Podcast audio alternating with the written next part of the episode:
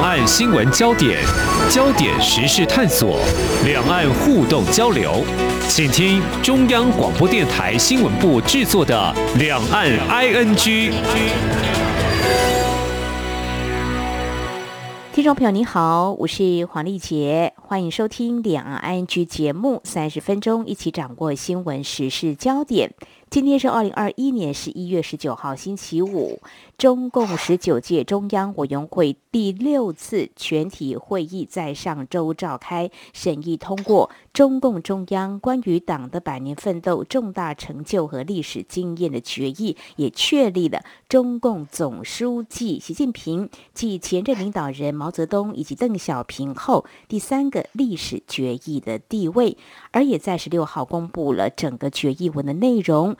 内容当中是细数自二零一二年以来，习近平接任党魁之后的建树作为。不过也重申反独促统。那么习近平明年渴望连任，对台工作可能会有哪些转变？而近年来，我们知道两岸官方互动机制近乎停摆，民间交流也不再热络。那么最近呢，在台湾是有一些大学校院啊，一些组织遭认定有中共党组织色彩的学术研究单位哦。那么台湾政府也画出了红线。谈到两岸互动交流，是否能够如陆委会主委邱泰三今年二月他刚上任的时候说的，期待春暖花开呢？这相关的焦点，在今天我们特别邀请福工大学公共事务学系副教授柳金才观察探讨，非常欢迎柳副教授，您好。呃，丽姐你好，各位听众大家好，我是呃柳金才。啊，十九届的六中全会在上周，中共的第三份的历史决议。那么第一、第二就是中共一九四五年的关于若干历史问题决议，一九八一年的关于建国以来党的若干历史问题决议。他们是确立了毛泽东跟邓小平在党内和中国的领导核心地位。那么至于呢，习近平的第三份的历史决议，决议的内容全文。在十六号的时候公布，有长达三万六千多个字啊。这个全文当中不少琢磨习近平全面脱贫啦，还有反腐肃贪等等这些政绩。至于呃，在台湾问题上呢，提到解决台湾问题、实现祖国完全统一，是中国共产党矢志不渝的历史任务。决议还指出，二零一六年以来，台湾当局加紧。进行台独分裂活动，致使两岸关系和平发展的一势头受到严重冲击。中国大陆说，坚持一个中国原则跟九二共识，要坚决反对台独分裂行径，那么也要坚决反对外部势力来。干涉，牢牢把握两岸关系主导权跟主动权，其实很多的字眼听来或看来是大同小异，似乎是重弹旧调。不过，逐一拆解来看哦，在习近平他领导地位更巩固，还有强化这个权威之后啊，两岸统一的目标是不是当然是不变的？能不能够看出未来可能的一个时间表，加速它的时程呢？我想哈，从这个中共这一次啊十九届六中全会啊的会议所议决的决议文哈来观察，呃，中共的对台政策呢，基本上还是呈现了既往的基调哈。无论是强调一中原则后九二共识，以及呢坚决反对这个台独的分类行径。那坚决反对外部势力的干涉，这个时候都是过去呢，都已经是这么提了啦哈。嗯。那当然，他还提到说要牢牢的把握两岸关系的主导权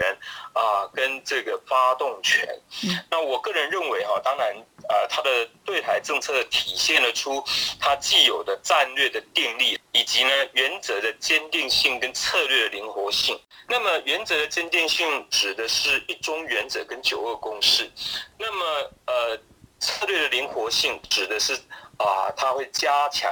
啊以融促统啊，把这个单方片面的这个融合的措施呢，不带呢跟台湾官方做呃商议的啊，单方片面就来啊宣布啊。过去我们看出所谓的会台三十一条，会台二十六条。会台十一条，还有龙林二十二条，也都是未经协商，单方就啊片面来啊做一个宣布哈。呃，我们也可以看得到说，大陆这样子的一个做法哈，在融合方面呢，更转为由双向。转为一种单向啊，这是我们可以看出它的未来政策啊啊会更有很多主动性的方面。可是这个主动性如果不在呃以台湾的官方进行协商，也有可能在所谓的抗中保台的路线以及中共的统战的阴谋啊这样的一个宣导之下呢，反而也阻碍了台湾很多的民众啊这个。呃，加入了大陆的这种单向融合啊，一方面啊有一个吸力啊，一方面有一个拉力啊，所以这个反而会让两岸的融合的效果呢就没有办法像想象中的那么好。呃，历史决议呢，我个人觉得说，当然触统哈会更为急迫了哈，因为毛泽东哈建立了人民共和国哈，那邓小平的功绩呢在于啊这个改革开放。那江泽民时期呢，完成了九七年的香港回归，跟九九年的澳门的回归，哈。那现在习近平，呃，如果说他还要持续啊执政，那他必须有一些啊重要的建树，哈。嗯。不过我们观察，过去大陆提出这个决议文之后呢，基本上领导人都是持续的啊掌握。这个主要的政权了哈，比如说毛泽东哈提出第一个历史决议文啊，他又掌权了二十一年。那邓小平呢提出了第二个历史决议文之后呢，也继续掌握了超过十年。嗯，所以我们推论呢，习近平在提出第三个历史决议之后呢，他的任期啊，在二零二二年又开始重新真正进入了习近平的时代哈，他不可能啊全部裸退的。哦，说在这种情况之下呢。其实习近平的地位呢，可以说高过于哈过去的邓小平、江泽民跟胡锦涛了，甚至呢直逼了啊这个毛泽东的历史的地位。未来啊，台湾面对啊统一的压力啊，会越来越大。是，那么外界甚至预期习近平是不是可能会成为终身领导人？这当然还要看很多的条件。外部这些变化，还有他自己个人的意愿或健康的状态哦。提到这个促统可能会有时间表，在这一份的决议文当中有提到主导权跟主动权，中国大陆要把握哦，显示这个中国大陆对于两岸关系处理在坚持一个中国原则跟九二共识之下啊。好像如果台湾政府不接受这个单方的这些立场。预期两岸官方就不太可能会有对话嘛？好看来，因为刚刚提到说啊，中国大陆就是单方操作，包括嗯对台的三十一条啊，龙岭二十二条都是如此，包括陆客陆生来台民格的限缩，好像也都是没有跟我们商量，看起来是就马上就宣布嘛，哈。所以说，呃，这个所谓的融台工作哦，很多好像都是在中国大陆内部来做。这可能会加码，可能就会形成一个常态喽，新常态。中国大陆就是会这样做，他要促统。是，我觉得哈，他的这个对台政策的新常态啊，嗯，是单向的、单方的融合了啊，只能针对既有在大陆的啊台生、台商啦，啊台师。呃，相关啊，已经在中国大陆发展的，那这个会呃，使得台商啊，或者是台生呢、台师呢，未来在中国大陆的发展会有扎根化的。啊，因为他不断的提出啊，融合的一个优惠啊，同等待遇啊，那么来帮助啊，台湾民众在大陆呢，呃，可以在生活、学习啦。啊，还有呢，创业、就业呢，等等，给予同等待遇啊。嗯，那这种所谓的主动权跟主导权，也在于只是针对啊部分的台湾的民众。嗯，那另外一个部分的民众，大部分都还是在台湾哈，大陆。对台政策要取得主导权跟主动性，因为它现在的整个综合国力哈，全球排名第二嘛哈，军事第三。那跟台湾之间过去的经济力的比值呢，在一九七八年大概一比一嘛，那么到了一九九二年大概是二点二比一。啊，到两千年的时候六点五比一，现在呢二十三比一。从经济力上来说，中国大陆的经济力哈，它确实是厚植了它的综合的国力。那台湾相对呢，已经是比较削弱了。可是要完全取得主导权跟主动权了，我个人认为那是一个相对的概念了。是，如果台湾站在一个。呃，反制的角度呢，那其实也会使得它的融合的政策的效果哦大打折扣。另外呢，其实哈还要考虑一个问题，两岸关系不纯粹是两岸啊，台湾跟大陆之间的关系，这中间还夹杂着一个美国的。因素，那美国对于台湾啊，我们从川普跟现在的拜登啊，也加大对台湾的支持的力度，在大的一个国际框架，中美之间的关系，还有包括像欧盟啊这些国家，还有澳洲呢，也对台湾啊的安全哈表达关注哈，以及啊。像日本，所以在这种情况之下，我觉得中国大陆说他对台要完全拥有主动权或主导权，那是一个相对的概念。在考虑到。国际的框架之下，如果中国威胁论持续不断的一种增加，那美国结合许多国家跟国际多边组织架构，啊，想要来软围堵中国大陆的话，也会让他的这个能力的施展受到制约。那么中国大陆呢，他想要更拥有这个主动权，但是像国际因素，过去呢？国际上对于所谓中国崛起还是有戒心的。那么，在今年很明显的就是美国总统拜登上任之后呢，联合了一些国际盟友，应该是民主战线嘛。所以，包括现在欧洲很多国家也对台湾的态度或是一些做法都有深化关系的一些作为。未来我们还要持续关注，因为过去这三四年来有美中贸易战，在这样一个战略一个环境的变化之下，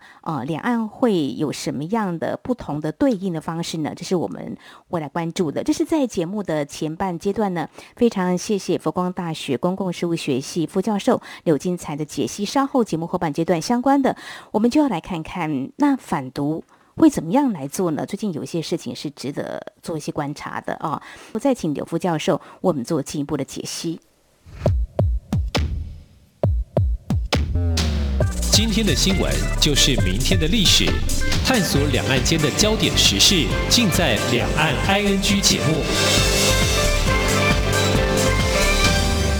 这里是中央广播电台听众朋友继续收听的节目《两岸 N G》。我们在今天节目当中邀请到佛光大学公共事务学系副教授柳金才，持续提到这个中共十九届六中全会通过嗯习近平啊历史定位的一个决议文的内容，最近出炉了啊。那么谈到这个决议文当中是有提到这个反毒促统，那么接下来呢，我们就要来谈中国大陆的反毒的工作对何谓的。谋独，这是中国大陆官方常常用的字眼哦。这个定义是不是更严格啊？我举个例子好了，像台湾有些民间团体就倡议要修宪呐、制宪呐，有可能都会被认定吧。还有在前阵子啊，行政院长苏贞昌、立法院长游锡坤，还有外交部长吴钊燮被列为台独顽固分子，有一种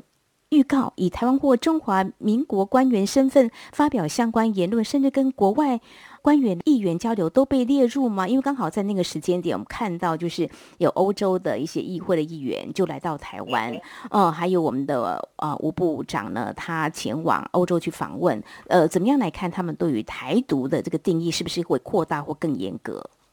呃，我觉得大陆呃，其实官方哈，或者是学者专家啊，在谈到台独的时候，有时候太多的概念了。嗯，啊，比如说文化台独、教育台独、历史台独，啊，渐进式台独，啊，修宪台独、法律台独，呃，军事台独等等。那这样子的一个概念就变成啊，概念非常的。笼统跟含糊嗯，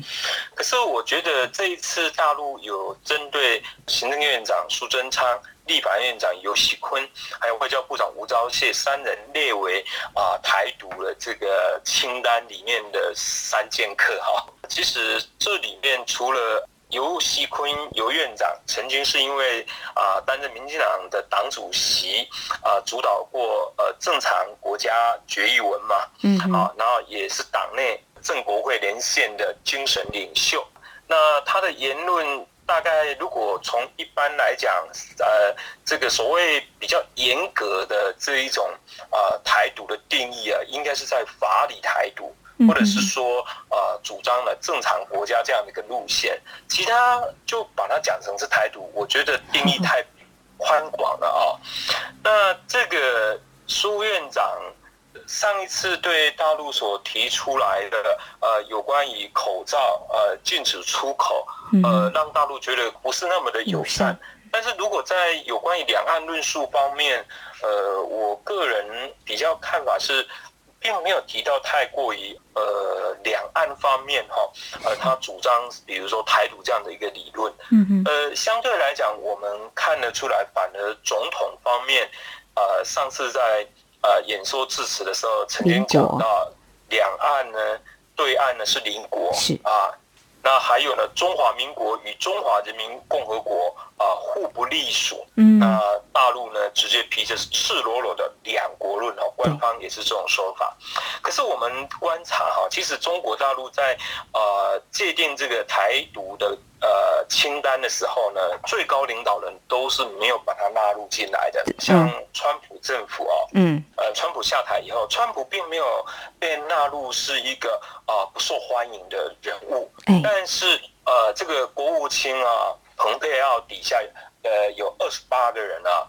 都一样哈，跟我们现在三位呃这个中华民国的高层主管哈，被视为他的本人跟。啊，家人以及相关的支持的企业，嗯啊，是不能进入香港、澳门跟大陆本土的。对，而且啊，刑事的追究终身有效。嗯嗯。啊，那这个部分就当然他想要创造的就是先把它缩小打击面，然后也借由这种方式来啊，这个产生啊，这个所谓的贺主效应。嗯嗯。啊，寒蝉效应。让有些人呢不敢讲，否则我们看，呃，如果我没有记错的话，我们赖副总统还提出我是一个务实的台独工作者，对不对？他没被列入。听这个方面还是某种程度有政治性的考量了哈。总统、副总统未纳入嘛，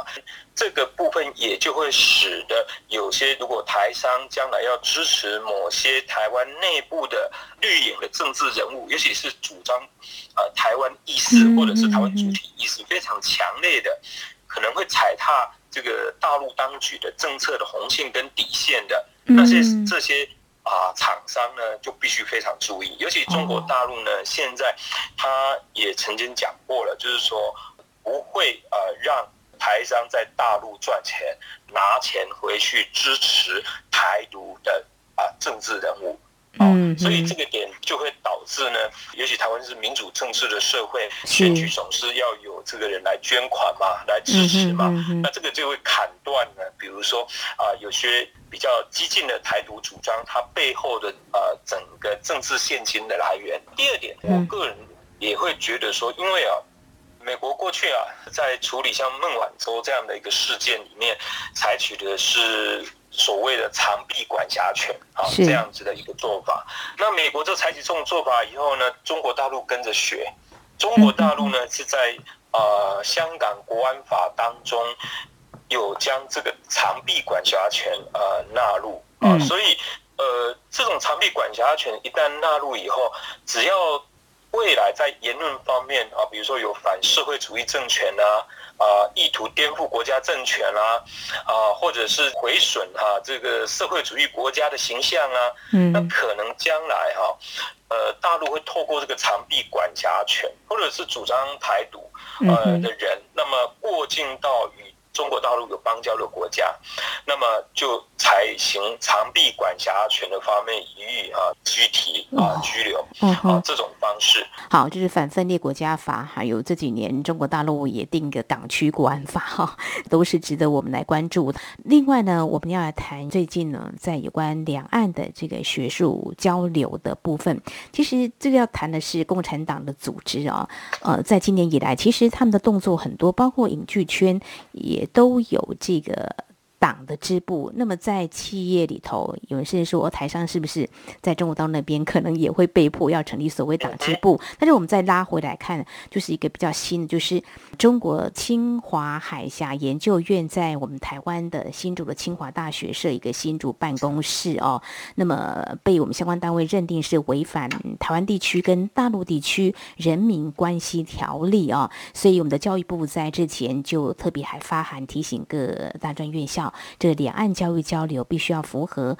两岸条例等等相关的法令规定。我刚刚说了，共党的支部几乎深入各个单位，而且用多种形式哦。但是这好像又会造成两岸交流的困扰。不过就是说，呃，共党组织其实呃真的是有政治力介入的话，当然是为政者所不愿乐见的哦。不晓得傅教授您怎么样来看哦？该怎么办才好呢？中国大陆的政治体制跟社会体制呢，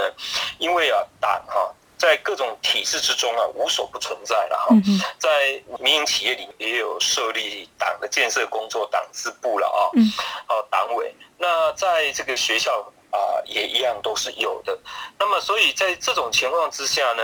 呃，有人说啊，中国大陆其实很多的像非政府组织跟社会组织，基本上已经变成其实甚至是第二政府啊，就是说，呃，政府的力量啊，深深的介入这些非政府组织里面哈。那也因为这样子，就会引发大家更多的疑虑哈。那当然，目前呢，从教育部接后陆委会的来函呢，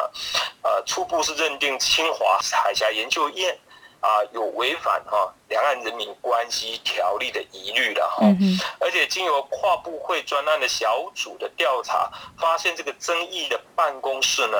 是由自强工业基金会向清华大学啊租赁啊，是那么育成大楼，那么再转租给厦门清华海峡啊这个研究院啊，这个看起来说是明显的一种违法了哈。那所以现在目前的争论当中啊，教育部啊在。如何确保哈大学的学术自由？那教育部长也提到说，应该是在法律的范围之内呢，才有所谓的呃这种学术的自由哈。不过呃，国立大学的校院啊协会理事长啊贺成红啊，也是本身是清华大学的校长，还有私立大学校院的协进会的理事长啊，世新大学校长啊吴永乾啊，他们。两个会都表示声明啊，宪法赋予大学更大的自由保障，嗯呃，所以呢，在这种情况之下呢，显然呢，目前呢，政府部门跟大学之间的彼此的认知啊，还有待进一步的啊沟通跟协商。刚刚讲的清华大学像这样子的海峡研究院。呃，它成立的时候没问题，成立几年以后反而变有问题。嗯，那所以台湾的内部的政党的大陆政策，我个人也觉得说需要真的好好的透过政党之间的一个协商呢，凝聚出国家的利益跟公共的利益，跟是否有些有没有可能技术。啊，转移或技术啊被窃取的一个问题，所以两岸之间的这一个交流呢，一定要纳入法制化啊，正常化、健康化，才能够使正常的交流哈。带来双方都得益，是官方民间都要对话交流哦，因为这个看来是互信不足，所以都是拉高了敌意。所以刚刚提到，就是说以中国清华海峡研究院在台湾清大设新竹办公室，这引发了一些争议哦。当然，在啊最近也大家探讨，像正大商学院跟阿里巴巴集团产学合作开课，是不是也有这方面的疑虑？还有世新大学他们举行的这个才艺大赏哦，就有台湾激进啊直。质疑这伴唱带歌单出现中国官方的宣传歌有文化侵略的疑虑哦，所以提到这个，嗯，也谈到中国大陆是不是会借由共党组织进行所谓的呃统战哦？这几年共机频繁扰台，让台湾民众感受武统的氛围还蛮明显的。但是不是中国大陆是双管齐下施压，采取？合同，或者说他们就是两手策略。我们看到中共今年一月五号印发一个新修订的《中国共产党统一战线工作条例》，呃，当然他的做法跟之前有不太一样，包括就说团结对象扩及海内外跟台湾人，哦，所以中共对台工作统战手法其实是非常绵密的，他们的手法是不是越来越多元？是。嗯，呃，大陆的统战呢，一向过去，呃，中华民国政府在大陆时期啊，就已经吃了很多的闷亏了哈，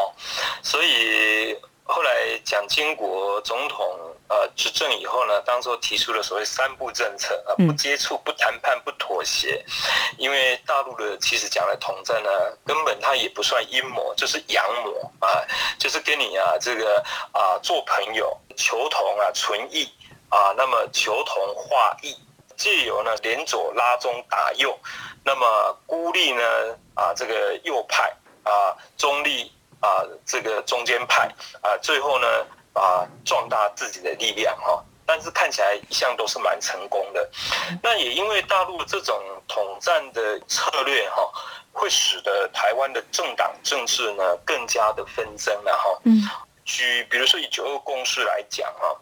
从政治光谱来说，国内的政党对九二共识分别持不同的立场跟态度。比如说国民党就接受跟认同九二共识，台湾民众党呢对大陆坚持九二共识表示了理解与尊重，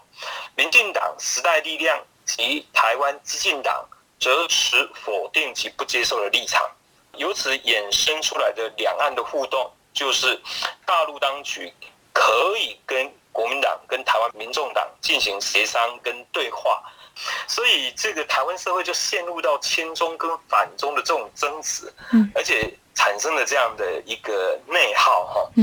那这样子其实对台湾的政党政治跟国民意识哈的发展是非常的不利的。不过我觉得这一次从呃，十九届六中全会里面，呃，所通过的第三个决议文哈，嗯，呃，来看他对于香港港澳的政策，他提出了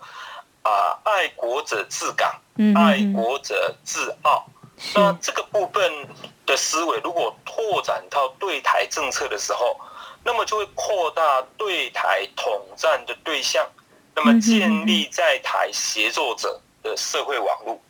那这样子哈很容易的哈，比如说哪些比较能够跟大陆交流接触的，很容易就被标签化或者污名化，就是亲中啊、投共啊。那这个台湾的政党政治啊，纷争扰乱不休啊，所以我觉得，呃，面对中国这样的一个统战哦，我想国内的政党啊，应该可以先啊，真的坐下来，比如说过去在立法院成立一个两岸委员会，广纳各党派的意见。呃，找出台湾的这个明确的国家利益啊，那么对于国家安全的一种维护哈，这是必须有共识，否则台湾社会啊，彼此各个蓝绿政党之间互相指责、互相攻击的结果呢，反而呃让台湾社会哈更具啊被穿透啊的可能性。建议执政党啊啊，其实也可以提出。比如说跨党派之间有关于啊两岸政策之间的国事论坛啊国事啊这种建议，从蓝绿之间去找出啊我们如何维持维护中华民国的国家利益的最大共识。嗯呃，我觉得至少我们在呃台湾的民众哈都可以认同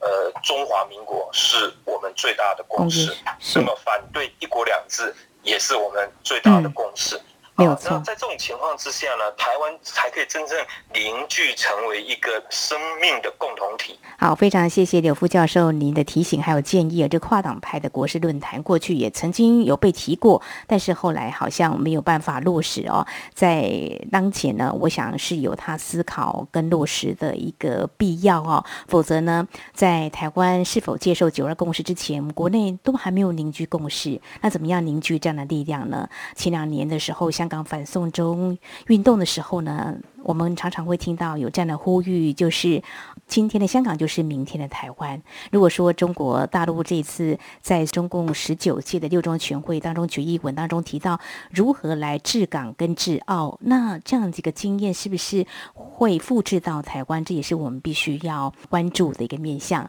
好，我们在今天针对中共十九届六中全会确立明年渴望严正的中国大陆领导人习近平的历史定位，那么全会决议公报还载入反独促统，对台工作为更具主导权跟主动权，台湾如何来应应呢？我们在今天非常感谢佛光大学公共事务学系副教授刘金才的观察解析，非常谢谢副教授，谢谢您，谢谢李姐。